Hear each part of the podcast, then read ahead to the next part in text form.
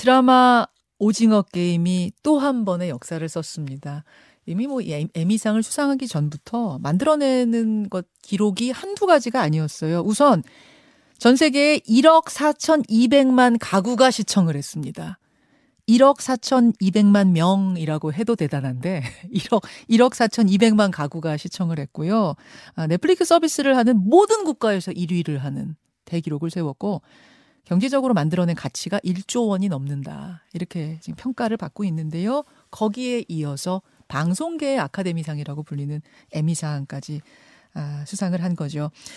이정재 씨가 나무주연상, 황동혁 감독이 감독상 수상했고 여우 단역상, 특수효과상, 스턴트 퍼포먼스상, 미술상, 합의 육관왕입니다.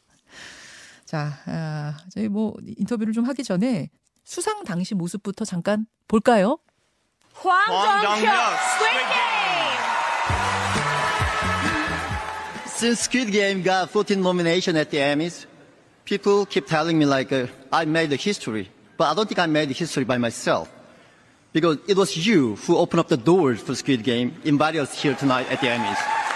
And I also hope this won't be my last Emmy either.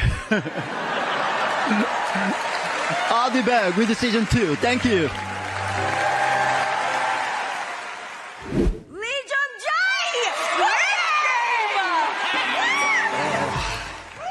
Thank you so much. Thank you so much. 대한민국에서 보고 계실 국민 여러분들과 친구, 가족, 그리고 소중한 저희 팬들과 이 기쁨을 나누겠습니다. 감사합니다. Thank you to everyone watching in Korea. Thank you. 아, 벅차오르네요. 앞에 이제 황동혁 감독의 영어 소감이었는데, 어, 14개 부문 후보, 후보에 오르자 사람들은 나에게 역사를 만들었다고 말했습니다. 하지만 역사를 나 혼자 만들었다고 생각하지 않아요. 여러분이 오징어 게임에게 문을 열어줬습니다.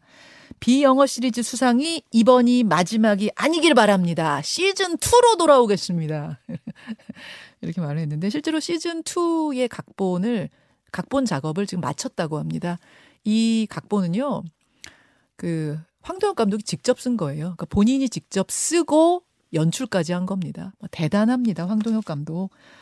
아, 전문가와 함께 얘기 좀 나눠볼까요? 문화평론가 정덕현 선생님 연결이 돼 있어요. 정 선생님 안녕하세요. 네, 안녕하세요. 실시간으로 뭐 다 보셨죠? 아, 예, 뭐.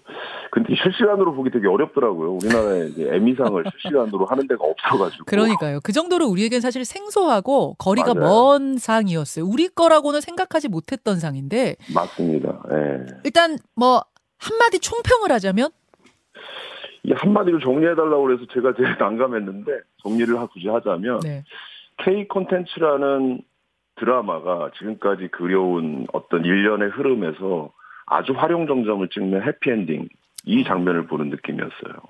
K K 컬처, 그러니까 우리나라 뭐 K 팝, K 영화 이미 이미 네. 뭐전 세계를 석권했다 이런 말 하는데 네. 그 마지막 점을 찍는 것 같은 K 드라마의 네, 성공이다 이런 맞습니다. 말씀. 사실은 이제 K-팝, K-무비보다 K-드라마가 진입 장벽이 훨씬 높아요. 그렇죠.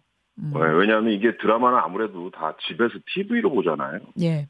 TV로 보면 결국 그 자국의 언어와 뭐 이런 쪽에 훨씬 더 먼저 이 익숙하거든요. 그렇죠. 근데 그걸 넘기가 훨씬 어려운데 전 세계에서 오징어 게임을 다 봤다는 거 아닙니까? 그렇죠. 그게 참 좀 비현실적인 어떤 풍경을 보는 듯한 느낌이 들었어요. 상을 이 받는 광경을 보면서.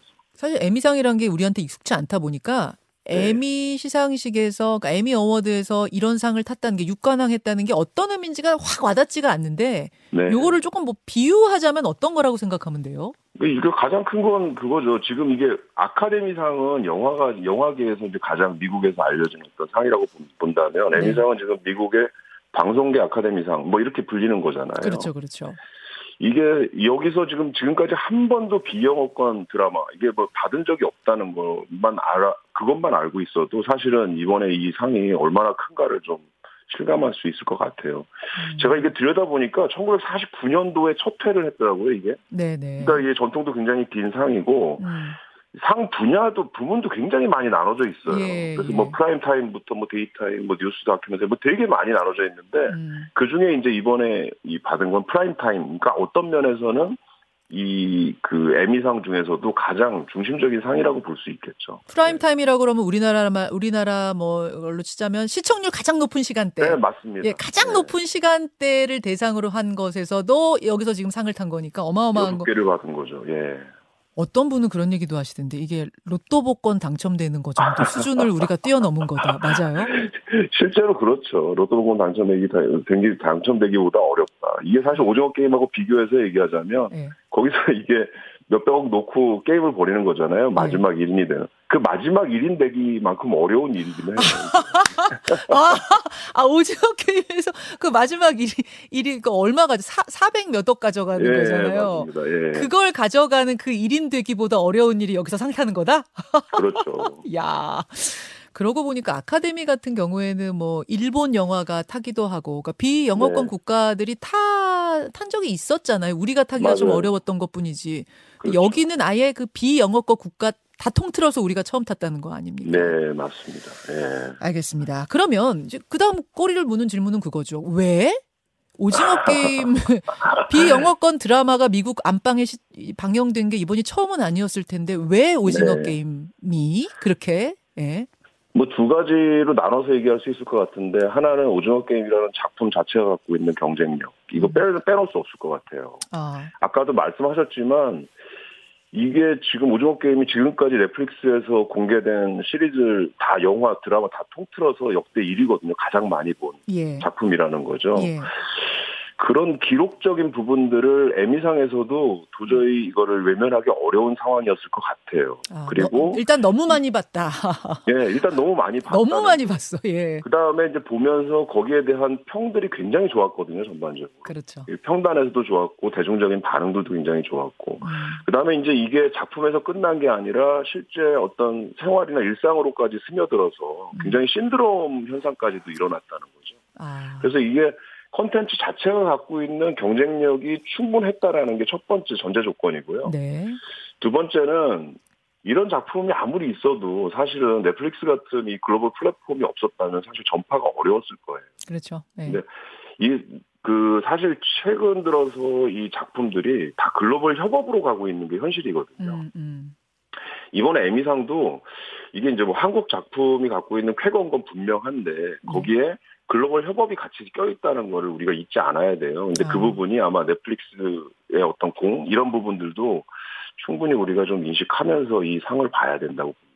아, 요거 중요한 부분이네요. 네, 맞습니다. 그러니까 사실은 뭐 우리 감독이 만들고 우리가 극본 예. 쓰고 우리 배우들이 출연해서 이제 겉으로는 완벽한 우리 작품처럼 보이지만 그 네. 뒤에는 OTT 회사인 넷플릭스가 있는 거고 거기에 또 네. 수많은 외국 인들의 협업이 있었다는 같이 사실. 들어가 있었죠. 예. 미국에서 볼 때는 온전히 온리 한국 작품 이런 느낌이라기보다는 협업에 의해서 물론 한국이 주도적인 역할을 했지만 협업에 의한 에미- 작품으로 에미상에서 이렇게 상을 받을 수 있는 이유 중에 하나도 물론 큰 여- 어, 어떤 뭐 음. 영향력을 미끼친 게 있지만 넷플릭스의 힘도 만만치 않았을 것이다라고 아. 이렇게 판단할 수 있을 것 같아요. 예, 그럴 수 있겠네요. 그럴 수 네. 있겠네요.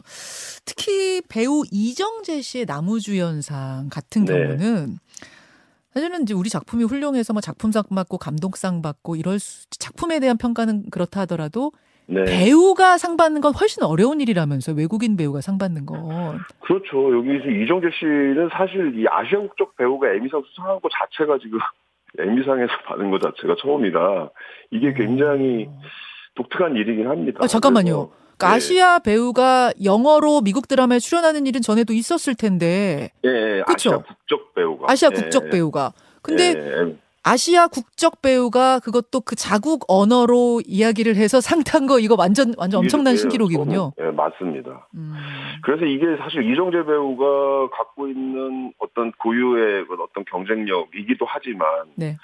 동시에 오징어 게임이란 작품 안에서 어떤 시너지를 발휘한 부분 분명히 있지 않나 생각이 좀 들고요. 사실 에미상까지 받으려면 이거 하나 가지고는 이렇게 에미상에서 다 발탁을 했을 것 같지는 않고 아, 이 과정에서 굉장히 많은 상을 받았잖아요 이정재 씨가. 맞습니다. 예, 뭐. 배우조합상 이런 데서도 받았고 음. 뭐 보니까 받은 상만도 사실 지금 텔레비전 부문 시상식에서 나무주연상 거의 휩쓴 것 같더라고요 보니까 음, 이제 그런 것들이 쭉 바탕에 깔리면서 에미상으로까지 자연스럽게 올라오지 않았나 생각이 들더라고요. 예. 이정재 씨 같은 경우에 스타워즈 시리즈에 또 저 주연으로 발탁이 된 게 대단한 화제였는데. 네, 맞아요. 그 예. 이정재 씨가 미국에 뭐 살던 사람도 아니고 영어가 아주 유창한 배우도 아니고 그런데 이렇게 미국 드라마의 주연으로까지 캐스팅 이건 어떻게 바라봐야 돼요? 나중에 그 후기로도 본인이 이제 나중에 이제 뒤풀이의 자리에서 그런 얘기도 했던 것 같은데 연기라는 게 꼭 언어의 부분은 아니다. 뭔가 어. 하려고 하는 메시지나 이런 것들이 분명하고 그렇다면 예. 그 차원을 넘어서서 전달할 수 있는 방법은 다양하다라는 얘기를 이정재 씨가 스스로 했더라고요. 어. 그래서 그런 지점에서 이 뭐 자기 자신이 이번에 받은 이 상에 대한 것들을 평가도 하면서 음. 이 사실은 지금 이제 글로벌 협업 아까 말씀드렸지만 해외에서도 어 동양권이나 아시아계 또 한국 지금 배우들이나 대한 관심들이 굉장히 높거든요. 예. 왜냐하면 이게 협업에서 같이 하는 게 굉장히 중요해요. 그게 음. 글로벌 시장으로 진출하기 위해서는 지금은 같이 해야지 성공 가능성이 높아지는 어. 상황들입니다. 아, 그러 그렇기 때문에 예, 언어의 장벽도 뛰어넘을 수 있는 힘이 생긴다는 거군요. 맞습니다. 그런 예. 면에서 알겠습니다. 그 이제 뭐 K, K 드라마, K 영화, K 팝까지 이게 네. 그냥 우리가 안에서 볼때 소위 말하는 국뽕에 차서 우리가 이렇게 기뻐하는 건지 아니면 실제로 외국에서 K 네. 문화, 우리나라 문화에 대한 관심이 실제로 그렇게 높은 건지 어떻게 보세요? 이게 이 부분을 우리가 조금 좀 차분하게 좀 바라봐야 될 부분들이 있는데요. 예. 그게 뭐냐면 이 국뽕의 관점으로 뭔가 굉장히 도취적으로 이런 거 보시면 안 되고요. 그거보다는 우리가 하고 있는 굉장히 그 경쟁력 있는 부분이 있는데 그것이 지금 변화하고 있는 세계 글로벌 시장에서 콘텐츠 시장에서 변화하고 있는 흐름하고 맞아떨어지는 부분이 있다는 거예요. 어, 그 우리 경쟁력이 뭔가를 먼저 말씀드리면 그렇죠. 이번에 상을 지금 두 개를 받았잖아요. 예. 감독상하고 나무주연상 물론 다른 것도 여섯 개 여섯 개 다 포함돼 이제 있지만 주요상 중에 두 개. 예. 예, 예. 감독상과 이 나무주연상이라는 건 결국은 한국 콘텐츠가 갖고 있는 경쟁력이 이 맨파워에서 나온다고 저는 음. 그렇게 보고 있어요. 맨파워, 예. 사람. 매- 만드는 데 있어서 굉장히 메리트를 많이 느끼거든요. 해외에서도. 음, 사실 지금 이런 표현은 약간 비판적인 얘기들도 나오지만 굉장히 가성비 높은 작품들을 실제로 만들어낸다. 예. 그 퀄리티 굉장히 높은 작품들을 예. 그리고 배우들이 갖고 있는 경쟁력에 대해서는 해외에서도 굉장히 주목해서 보는 것 같아요. 아, 그러니까 연기도 잘하지만 예. 배우가 갖고 있는 이미지 자체가 굉장히 매력적이다라는 거예요. 매력적이라고요? 어. 예, 그러니까 딱 보면 굉장히 매력적이에요. 이게 아시아권에서는 그렇게 지금 많은 얘기들이 나오는 게 멜로 좀 많이 만들어달라는 얘기가 그렇게 많이 해요. 왜 그러냐면 멜로에서 사실은 배우가 갖고 있는 그런 매력적인 이미지들이나 이런 것들이 굉장히 중요한데 어. 한국 배우들이 그걸 굉장히 잘 갖고 있다고 표현들이 많이 나오더라고요. 어, 요 얘기 되게 재밌네요. 네. 네, 우리도 생각해보면 이 비유가 적절한지 모르겠습니다만 예전에 네. 홍콩 영화 하면은 떠오르는 그 네. 이미 주윤발 굉장히 네, 맞습니다. 그 당시에 네. 아 그런 거 있었잖아요. 예. 그런 어떤- 지금은 이제 한국 배우들이 그 자리를 좀 많이 차지하고 아. 있는 상황인 거죠. 매력을 느끼고 있다 사람들이 네. 한국 문화뿐만 아니라 특히 배우들에 대한 어떤 배우들에 매력을 대한 느끼고 매력. 있다. 예. 예, 알겠습니다, 알겠습니다. 좋은 소식 계속 좀 이어졌으면 좋겠고요. 오늘 고맙습니다. 예, 감사합니다. 문화평론가 정덕현 씨였습니다. 김현정의 뉴스쇼는 시청자 여러분의 참여를 기다립니다. 구독과 좋아요, 댓글 잊지 않으셨죠? 알림 설정을 해두시면 평일 아침 7시 20분 실시간 라이브도 참여하실 수 있습니다.